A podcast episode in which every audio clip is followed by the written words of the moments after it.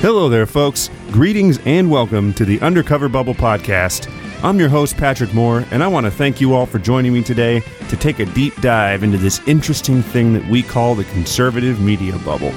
So, before I get started today, I just want to briefly apologize for taking so long to get this episode up. I was actually planning on doing it earlier this week, but unfortunately, I came down with a rather ugly sore throat. So, I am still dealing with a little bit of that today. But the bigger problem that I had was the fact that whenever I tried to record anything, my program would just crash maybe two, three minutes in. No idea why, no explanation. It just quit. So I sort of diagnosed the problem as being related to the fact that my computer wasn't powerful enough for whatever reason. I've been using the same computer for a year and nothing bad had happened. So, long story short, I got a new recording computer and I spent most of the week setting everything up, getting all my software installed, making sure all my recording hardware was working properly. So, good news is I don't seem to be having any more problems. Everything seems to be running smoothly. So, hopefully, no more delays in the near future. But because of all these things that I had to deal with this week, I didn't actually get a lot of chances to be able to watch Fox News or sort of study what was going on in the conservative media bubble so today's going to be a bit of a shorter episode, and I'm just going to focus on one thing mainly, which is the Barr hearing that took place on Tuesday. So I'll get into that in a little bit. But before I start that, I do want to touch briefly on something that I was able to watch last week, which is another interview that President Trump did. But this time it was on Hannity's show as opposed to being sat down for a major interview. So it was a lot more informal. It was on the phone. He didn't have to worry about looking bad. But it did seem like he was a lot more comfortable talking to Sean Hannity than he was talking to George Wallace. And after watching the interview, it was very clear to me that for the George Wallace interview, he was kind of just putting on a face. You know, kind of kind of just try, trying to put up a facade of I care of I'm trying to do what I can for the coronavirus, of I've, you know, trying to be presidential, basically. But let's be honest, he didn't really do a great job of that in the first Fox News interview. He kind of came off as a bit standoffish.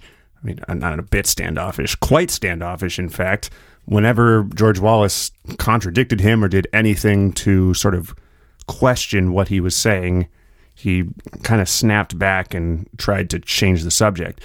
But anyway, in Hannity, it wasn't like that at all. Hannity basically just sung his praises the whole time. Um, Hannity did not correct him when he lied or misinterpreted the truth. And in fact, whenever uh, Trump said something that wasn't true, even if it was easily verifiable, Hannity would not only agree with him, but sort of enhance this mangling of the facts that Trump is so well known for. And it was pretty obvious that Hannity was pandering to this because whenever he asked the president a question, it would always be sort of from the frame, from the viewpoint of the conservative bubble. So, for example, one of the questions he asked was something to the effect of these liberal cities with democratic mayors, what will they do all about the rampant violence? Are they to blame for the violence? you know, things like that. And obviously, Trump would answer, well, yeah, they're. They're, they're democratic cities. They're run by horrible democratic mayors, and nothing is happening, and it's just evolving into chaos, Sean. You know, just just things like that. And this was in the middle of suggesting that he'd send over 50,000 troops, and I'm directly quoting here, who really know what they're doing to clean up the streets. And Let's think about that for a second, just all politics aside. This is the President of the United States who is supposed to be, you know, the leader of freedom and of free speech and things like that. Just basically supposed to be a beacon of democracy and a beacon of the people, saying on national television that he's going to send 50,000 active combat troops to an American city to clean up the streets from peaceful protesters. And let's not kid around here, folks. The protests are largely peaceful. In fact, when the uh, federal troops left Portland earlier this week, the night after they left, the protests were pretty much completely peaceful. So that sort of tells me that the protesters were not the problem. The troops were the problem. The troops were there to escalate. The troops were there to do exactly what they're trained to do, which is control a battle zone. And let me actually address that here real quick because a lot of people I've seen on the right over the last couple of weeks have sort of said that the problem isn't the troops, the problem is the protesters. They're the ones that are aggravating things and destroying property and being the aggressors. So let me address real quickly why that's not the case. So, um, what's been happening for those who've been living under a rock is that in Portland, mainly, but a, a lot of other cities too, but in Portland mainly, this is where it's the worst. Trump sent federal troops in and what's been happening is they've been basically instigating violence against protesters. They've been attacking them with tear gas, shooting them in the head with rubber bullets, which, by the way, can kill somebody. It's not non lethal ammunition, it's less lethal ammunition. I've seen plenty of photos and videos of people who got shot in the head with rubber bullets and either died or had serious brain damage. But anyway, they've been doing that, and they've also been taking people off the streets in broad daylight, shoving them in unmarked vans, and driving away and arresting them. But basically, when you look at these troops, at these soldiers, that's really all you know about them is that they're soldiers. They're wearing camo, they have military gear, and they threaten people with it whenever they do something and people complain. So, what a lot of sleuths on the internet have figured out is they they call them secret police, but these troops are actually from um, border patrol. And there's a rule that basically says border patrol can be deployed in times of internal conflict, like if a riot gets violent, for example, as long as where it's happening is within, I believe, either 50 or 100 miles of a border. And the loophole they found with this is that with this law or whatever it is, any place that's within 100 miles of an international airport, which is, you know, every major city in the country, can technically be considered a border. So Trump can basically send Border Patrol troops to wherever he wants. And the thing is about these troops, they're not trained like the policemen that we know. And part of the defund the police and reform the police movement is to redo all the training. But the problem is they're not trained like police. They are a military force. Plain and simple. They are trained like a military force. So basically, what we see happen is rather than trying to de escalate the situation, rather than trying to actually work with people to de escalate things, these military units that come from Border Patrol, they are trained to, as Trump put it, dominate the battle space. They are trained as soldiers for an armed conflict. So when they're deployed to this area and they see protesters, angry though they may be, and yes, a few of them are violent, and I 100% denounce them, as does the rest of the protest movement. But when they see these protesters, they don't see them as protesters because that's not their job. That's not what they've been trained to do. They have been trained to dominate the battle space, they've been trained as a military force. So when they see protesters, angry though they may be, they don't see them as protesters. They don't see them as peaceful demonstrators. They see them as enemy combatants that they have to disperse. So naturally, when they get into this situation, they're going to do what they're trained to do. they're going to break out the tear gas. They're going to break out the batons and beat up veterans in their 70s who weren't doing anything because that's their job. That's what they've been trained to do.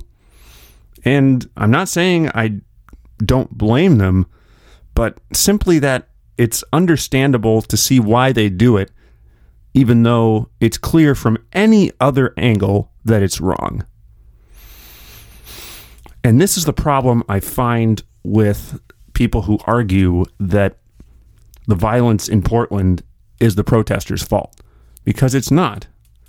It's the fault of the people that Trump sent in being trained and used as a military occupying force rather than doing any actual policing. They're just doing their jobs. And Trump loves that. Trump, you know, as we all know, wants to be a dictator, wishes he was. And being able to do this, having the power to do this, kind of scratches that itch for him. And that's why he enjoyed it so much. But anyway, I sort of got off topic here. So back to the Trump Hannity interview. On the subject of Portland, he did call it an anarchist city that needs to be, quote, taken care of. And again, that's just pulling right out of the Trump wants to be a dictator playbook. When you have something that doesn't agree with you, you take care of them in a very stern, harsh way, was, I believe, his words or something like that. And the funny thing is, when he talked about this, he suggested that he's actually been polite and tried to get cities to ask for help from the federal government, but that they haven't wanted it. And while he was talking about this, he suggested that he could send troops in without asking, quote, not so politely, and that would work too. Once again, Trump dictator playbook. I'm not going to go through it with you. I'm just going to move right on. So at at one point in the interview, Hannity showed a bunch of a montage, shall we say, of Biden gaffes. And I use the word gaffe very loosely because that's what they called it. And of there's probably maybe 10, 15 clips that they showed of Joe Biden. And we went through on the last show how much they love making fun of Joe Biden, specifically his senility, quote unquote. And of the clips that they showed, maybe 30% of those clips were actual gaffes. You know, like saying the wrong thing kind of kind of deal. But the other 70% of them were either technical difficulties like they had to end the interview because of a technical error or something like a normal speech tic that anyone might have. Like I know at least one of the clips that they showed was a Biden saying, "And we uh uh and then continues talking. So, something like that. Basically, some sort of speech thing that anyone might go through on any given day, including myself. And after he showed that montage, Hannity straight up asked Trump, just like George Wallace did earlier that week, if he thought Joe Biden was senile. And the interesting thing was Trump did not openly say that he was senile. He didn't agree with Hannity. But he did come a lot closer than he did on the interview with George Wallace to saying that. He wouldn't 100% commit to it, but he did say something to the effect of Joe Biden has no clue what's going on in the world. Basically saying he's so old, he's gotten out of touch with reality. And that's rich coming from someone who literally lives in his own reality. But Trump did seem to have a lot more fun talking to Hannity than he did talking to George Wallace. And I'm not really surprised by this. All Hannity does the entire show, and I've watched plenty of his show. I think it's sort of a central staple of the conservative bubble is watching Hannity's show and sort of taking it at its word, taking it as news. And Hannity seems to deliver even the political commentary that he does as if it was news, very matter of factly. Although, to be clear, he does like to interject his own opinions into these pieces. For example, one of the things that he likes to do a lot is to brand sort of Trump style nicknames onto members of the left. For example, he likes to call Bernie Sanders Bolshevik Bernie. And he likes to call Beto O'Rourke, take your guns, Beto, because apparently he's going to become uh, Joe Biden's new gun czar. And that's what he's going to do. He's going to take away everybody's guns, and then there's going to be absolute chaos in the streets. Be afraid. But that's sort of Fox News in a nutshell for you. Remember, they used to have that slogan, fair and balanced, back in the early 2000s? And of course, they've completely disregarded that now and sort of embraced being the mouthpiece of the right. But they, I think they should have a new slogan just be afraid of everything. They're coming to take your guns. There's protesters in Portland that are destroying the city, and soon it's going to erupt into your home, and only we can save you. Be afraid of everything. That's Fox News in a nutshell. And actually, that's sort of a common theme that I found on the right, on the conservative media bubble in general, is X is coming for you. Whether it's Joe Biden, whether it's AOC coming for your health care, whether it's Beto O'Rourke's coming for your guns, there is always a threat right out on the horizon from somebody on the left or from the left itself. And the only way to save yourself is by being informed by Fox News and the conservative media bubble. But anyway, I just wanted to get into that Trump Hannity interview real quick and sort of just give a general overview of what I've learned in the last week, of what little watching I've been able to do. So, in any case, let's go ahead and move on to the main topic of the day, which is the hearing that Attorney General Barr attended on Tuesday, the 25th. So, let's get into that. So, anyone who knows me well knows that I am not a fan of Attorney General Bill Barr. Um, he basically just does whatever Trump tells him to do, whatever he thinks is going to make Trump look good, whatever he thinks Trump wants him to do. So in this case, the hearing centered a lot around his response to Portland and Lafayette Square, where it's said that he was the one who gave the order to unleash violence and tear gas onto the protesters to clear out Lafayette Square in Washington so that Trump could walk across the street and have a photo op at a church. And there were a lot of questions based around that. And there were some questions asked also based on what was happening in Portland and what he thought was the right thing to do there.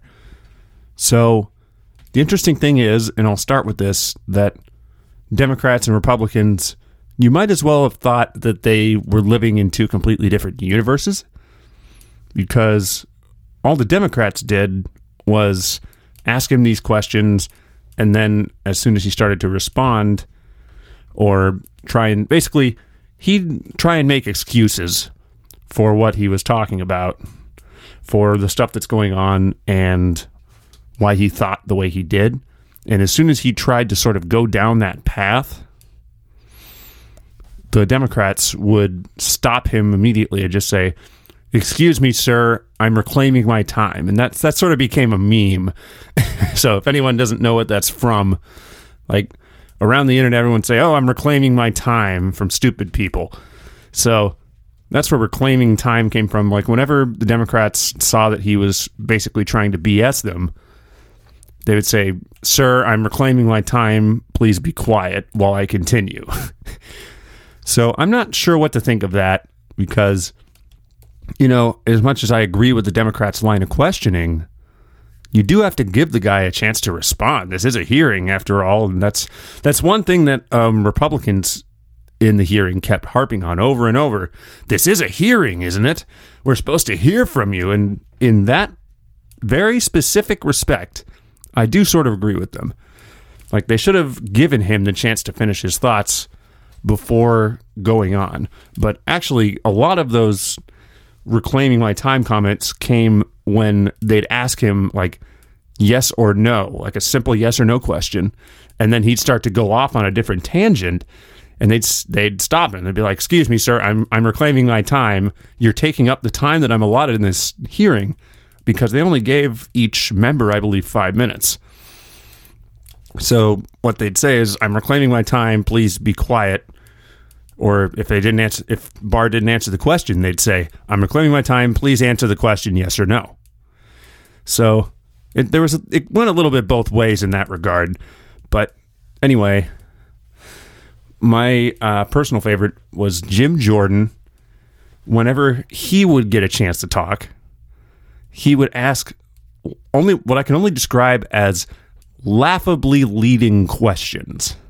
And what I mean by that is the fact that he would frame a question that he would ask Attorney General Barr in such a way that it was very, very, very clear exactly what he wanted the answer to that question to be. So, for example, I don't know if this was the exact wording, but it was something like this. He'd, he'd say something to the effect of, if they were talking about Portland. So, given that these cities, these big cities, are run by Democratic mayors and there's nonstop violence going on in these cities, and the only way to help it would be to send in federal troops. What do you think of the response of the president to send in federal troops? And do you think the violence is the fault of the Democrats? And when you frame it like that, as a conservative, as Barr is, it's pretty easy to just answer, oh, well, yeah, it's the Democrats' fault, and the cities are violent, and we need to send in the troops in order to keep the peace. And so, like, questions like this were quite common from the conservatives on the panel. And another thing that you saw a lot from them, which we also saw during the uh, investigation of Trump's impeachment, was they'd start their line of questioning with something to the effect of, I just want to say, first of all, that you're so brave for being here and taking all this abuse that the Democrats have thrown at you, and I salute you, sir, or something like that. Just sort of stoking his ego and making him feel a little bit more empowered, for lack of a better term. So, anyway, let's just keep going on with the highlights of this hearing. So, at one point, Representative Jeffries just kind of went down a laundry list of grievances that most people have had from Trump's handling of COVID 19. And when I say most people, I do mean most people. I think it's something to the effect of around 70% of the country disapproves with the way that President Trump has handled the coronavirus. But in any case, he just went down this list of like, you know, he said it'd be a miracle and it would go away and that wearing masks wasn't required. And then he tried to walk that back and say masks are great. But at the same time, he tried to say, oh, you don't have to wear a mask. We just recommend it. But Anthony Fauci said back in uh, February you didn't have to wear a mask. And that's sort of the whole thing. Like, and I said it in last week's podcast too. Like, he changed his mind. The entire health community changed their mind on COVID because we saw how bad it got in China and realized it was only a matter of time before it came to us. But if you watch Fox News, and I did for some time after this hearing was over and also during it, you wouldn't think that. You'd think it was just a super rosy outlook from the CDC and everybody in Fauci and everybody else in the healthcare field just saying, "Oh, COVID's not a big deal. It's not going to we're not going to worry about it. We're just going to But that's not the truth. The truth is the CDC and similar healthcare folks were warning the administration as early as like mid January that COVID 19 was a serious threat and measures had to be immediately taken to prevent people from dying from it in the United States. And there were multiple studies that came out a few months later after the pandemic was already here that basically said if we had implemented social distancing and wearing of masks just two weeks earlier than we did, if we'd done it in like late February, early March, something like 80% of the deaths that we'd had, maybe even more, could have been prevented. Now, just think about that for a second. If we had been willing to admit the truth that COVID 19 was dangerous, and as a country, as a nation, have a leader who was willing to say hard truths, had a leader who was willing to say, we're going to have to social distance, we're going to have to shut down, we're going to have to wear masks for the time being. If we'd had a leader who had said that, I think something around 156,000 people have died from COVID 19 in the US so far. If we if we'd had that, about 120 to 130,000 of those people would still be alive today. And it's it's sickening, really, when you think about it. Just the way that this president has handled this pandemic. And I say that completely from a non-partisan, non-progressive viewpoint. Like anyone, any outside source who looks at the way we've handled this virus in this country is absolutely blown away. Like, how could the world's richest, most advanced, apparently most socially civil nation get it completely wrong? And the answer is the leadership. We had a president who denied it. We had a president who downplayed it. We had a president who said it was going to disappear like a miracle. But guess what? It didn't. And now 156,000 people are dead. And I'm wholly convinced that at least 80% of those deaths are Trump's fault. And this is why we need to vote him out in November. Because what if an even greater threat to our democracy or to our health or to our country comes along?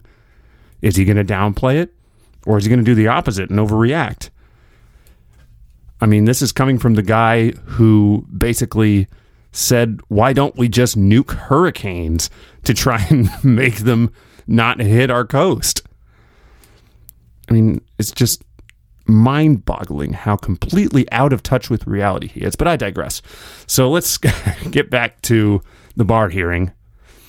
So, anyway, when Jeffries went down this list, he would each time he made a point ask Attorney General Barr, Did you know about this? What did you think about this?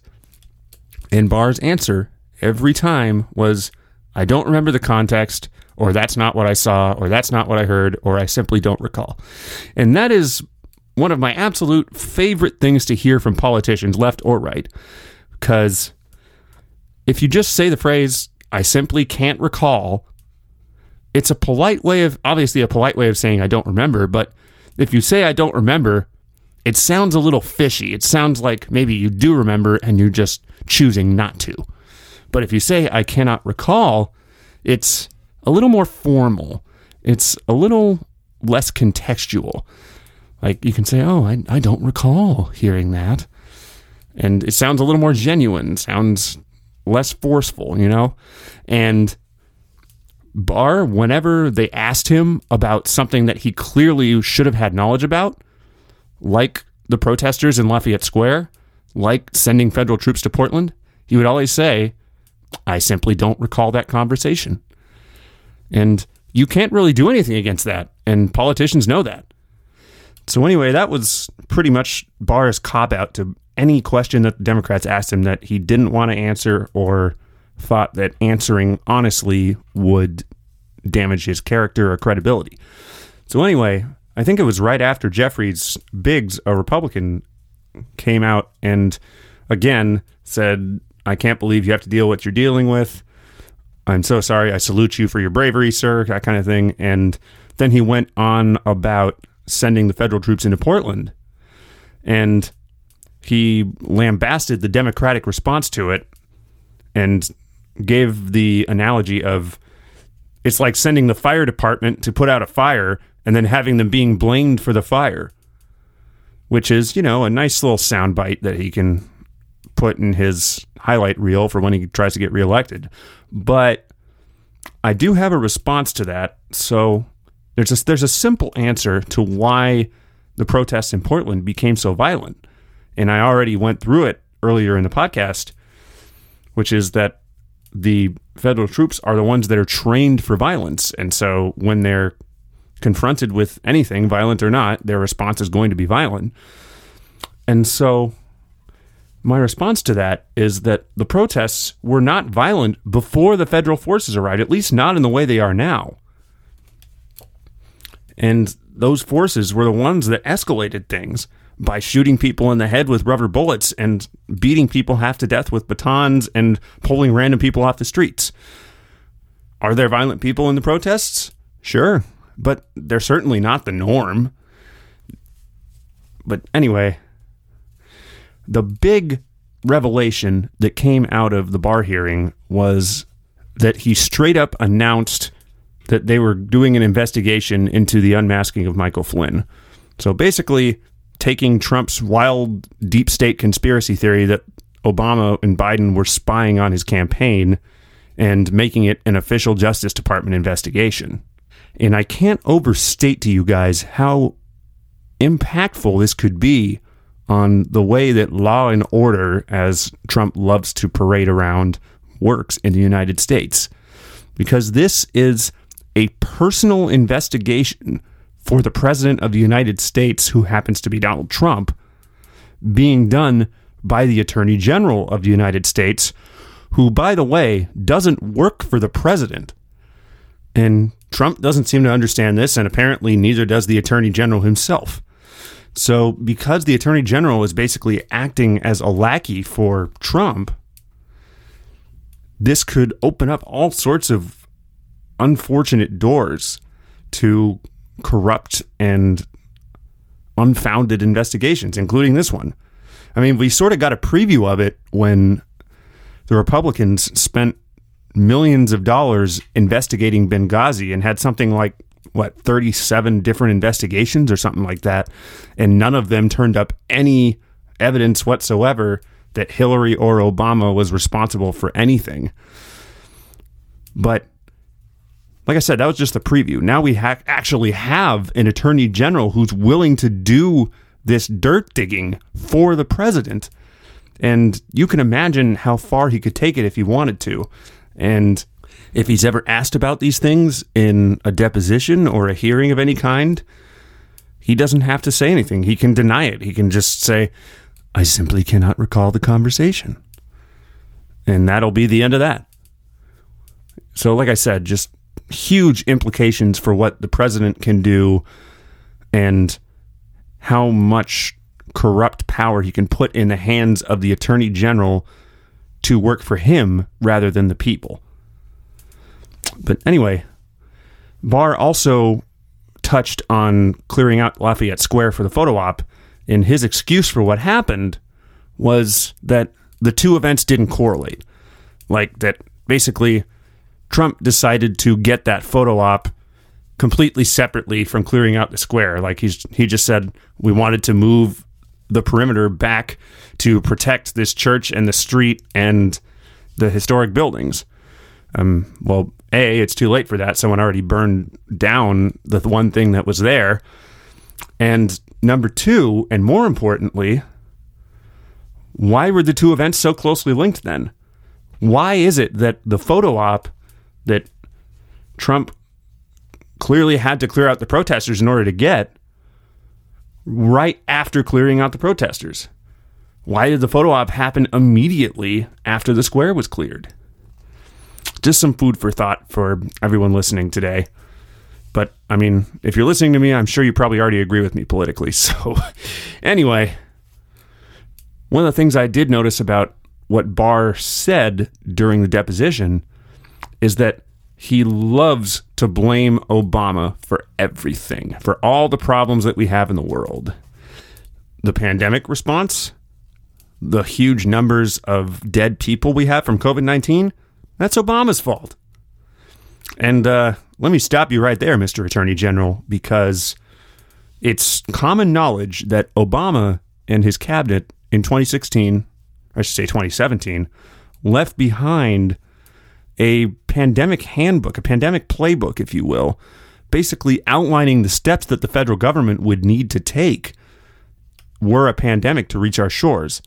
And what did Trump do with that information? Eh, he threw it away. He just said, yeah, we don't need that.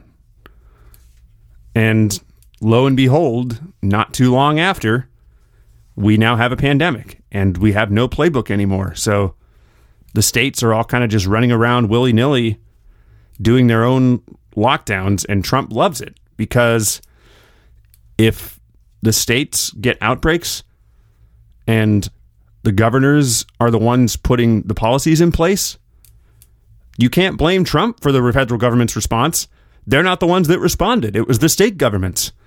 So that gives him free rein, in his mind anyway, to blame the Democratic governors for all the bad things that happened because of COVID 19. And he has done that. But the problem with that approach is in times of crisis, people tend to look to their leaders for hope. They look to their leaders for guidance. And Trump is the leader of the United States right now. And rather than provide guidance and positivity and a plan, or even a semblance of a plan, he chose to deny it. He chose to downplay it. He chose to pander to his base rather than to base humanity. And as a result, his disapproval rating is higher than it's ever been, and it's looking very much like he'll lose the election in November. And by the way, I still don't fully believe he'll lose the election in November. We and we should also prepare for the inevitable outcome that he loses the election and refuses to give up office. So, anyway, there's a couple more points that I want to make about Barr and the hearing before I get to the weirdest thing that I saw this week. So, first, at one point, Representative Cicilline, to her credit, asked one of the best questions that I heard anyone ask the whole day, and that is, he she straight up asked him, yes or no, is it ever appropriate to accept foreign interference in an election? And Barr's answer, first, like he sort of didn't really think about the answer. He sort of just let it come out. He said, Well, it depends on what kind of assistance. And everyone in the room just kind of looked at him like, What? And then she repeated the question Is it yes or no? Is it ever appropriate to accept foreign interference? And then it seemed like the wheels finally started turning in his head, and he finally said no. So it's sort of interesting that he said that because, as we know, Trump facilitated foreign interference with the whole Ukraine scandal that got him impeached. So that just goes yet again to show that Barr is basically saying whatever he thinks is going to take Trump out of the equation. He's saying whatever he can to save Trump and save himself, even when the evidence overwhelmingly points to the contrary.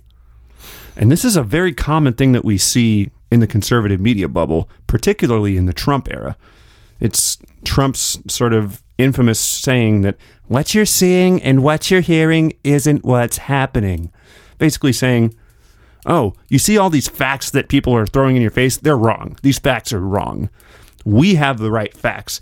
We are telling you the truth. They are liars trying to manipulate the system into getting the Democrats into a socialist takeover, and it just kind of spiraled out of control from there. So, the second thing I wanted to bring up about the hearing is when he was talking about the fact that people are resisting the law enforcement and like the wall of moms, and how this sort of displays the fact that the mob is violent and needs to be violently put down. And his pretty much exact saying was when people resist law enforcement, they're not peaceful. And on the surface, yeah, I guess he has a point. If you resist arrest, you are clearly not being peace. I should say, if you resist a rightful arrest, you're clearly not being peaceful, and they have the right to use a certain amount of force to make you compliant.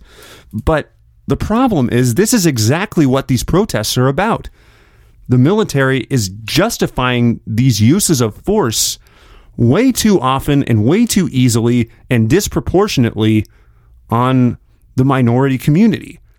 So these protesters aren't resisting law enforcement, as Barr put it in the hearing, so much as they're protesting the fact that law enforcement has become militaristic They've become an occupying force in essence. I mean, we've all seen the videos of what happens when the cops, either post protest or during the middle of it, start to like patrol the streets. I've seen that one video where the lady is literally standing in her porch watching the cops go by, and it's it basically looks like you know um, an actual military force, like an army just walking down the street you know, 10, 20 people all with bulletproof vests and helmets and big assault rifles. And one, she kind of, she's just standing there in the doorway, watching him go by, you know, recording with her phone. And you hear someone just say, Get back in the house! Get back! Get back! And then you hear someone else say, Light him up!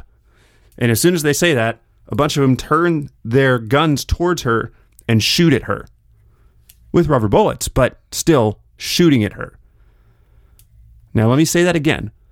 A woman on her own porch, just watching the cops go by, being totally peaceful, they say, Light her up and they just fire all these rubber bullets at her. Now, curfew or no, this is just wrong. This should not be happening in the United States. This is supposed to be a country of freedom. This is supposed to be a country where you can sit on your outside front porch without having to worry about getting shot. And if you're black, if you're Hispanic, the chances of that happening go up almost exponentially. And this is the problem.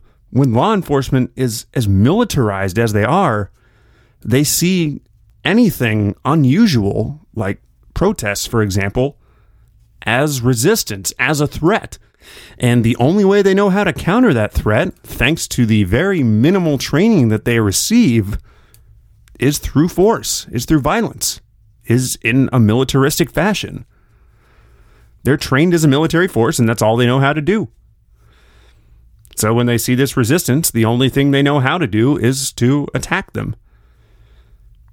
And yes, they use less than lethal methods, which is, I guess, better than actually shooting them.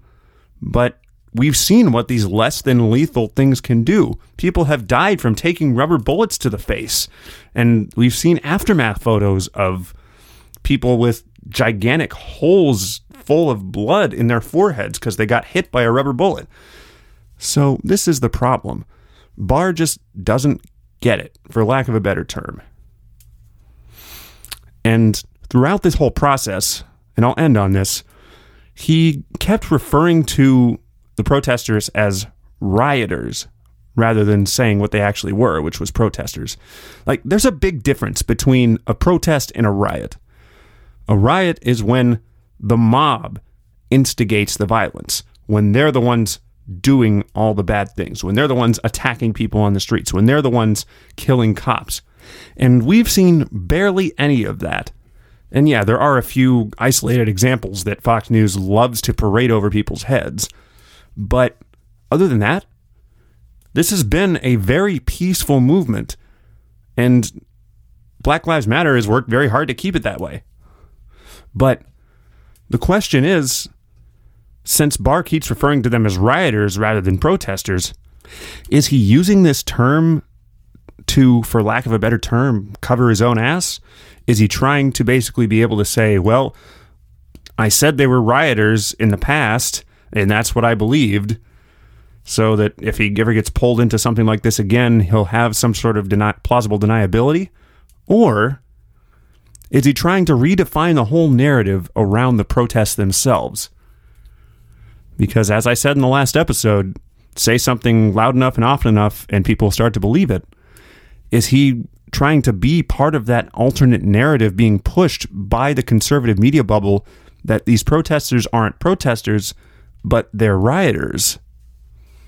And my answer to both of those questions is yes. He's trying to give himself deniability for the future, and he's trying to advance this now proven false narrative that the protests are not protests, they're actually riots, and they need to be put down. So, anyway, that was my take on the Barr hearings. So, let's move right along to the weirdest thing that I saw this week. So, this week's award goes to Dr. Stella Immanuel. And this is one of the rare instances where a story actually burst through the conservative media bubble, so to speak, and became mainstream because it's just so weird and so completely out there that you'd never think that it was actually true, but apparently it is. So the story started with Donald Trump Jr. being banned from Twitter for a little bit of time. And people kind of found that interesting. They're like, huh, what did he do? Why was he banned from Twitter? Well, it turns out he was banned from Twitter because he promoted misinformation or disinformation, which is against Twitter's policies. So the reason he got banned from Twitter was because he retweeted some comments by Dr. Immanuel basically saying that COVID had a cure in hydroxychloroquine and that hydroxychloroquine can, quote, stop COVID in its tracks in 30 days. And so anyone who's been following any sort of health news knows that not only is hydroxychloroquine completely ineffective against COVID 19, it might actually make things worse for a lot of people. But looking at her other work, shall we call it, things get interesting. And by interesting, I mean hilariously out there. So she's written a bunch of articles in the medical field, and one of them posits the theory that real life ailments, such as fibroid tumors and cysts, stem from the demonic sperm from demon dream sex. That's right, folks. This medical doctor, this licensed doctor, believes that a lot of problems, like tumors and cancer, are caused by demons coming into your bedroom while you sleep and having sex with you, and their sperm goes into your body and causes these cysts and tumors. I. What? I mean, when I saw this, I couldn't believe it was real. Like, I seriously thought it was a joke. But one of the sources that I saw it from was the Not the Onion subreddit. And one of their main rules is that whatever story you post up there has to be real. And so I did my homework, I checked it out, and it is real, folks. It is 100% verified. This actual licensed doctor truly believes that cancer is caused by demons coming into your bedroom at night, having sex with you while you sleep, and releasing their demonic sperm, which travels through your body and gives you tumors. That's it, folks. We have all the answers now. My mom battled brain cancer for three and a half years. Turns out it wasn't the cancer, it was the demon sperm. I mean, this is. I don't know what else I can say about it. It's just absolutely bonkers. And it's the weirdest thing I saw this week. All right, so I want to thank you all for joining me today for this slightly abridged episode of the Undercover Bubble. And I'm going to be updating the Fox News bingo board this week with Demon Sperm because there's really no better place that I could think of putting it than in the Fox News bingo where they did talk about it, let's be clear. And interestingly, they thought it was just as crazy as I think it was. But it's going on the board, folks. So I hope you enjoy it. If you like the podcast, don't be afraid to follow and subscribe.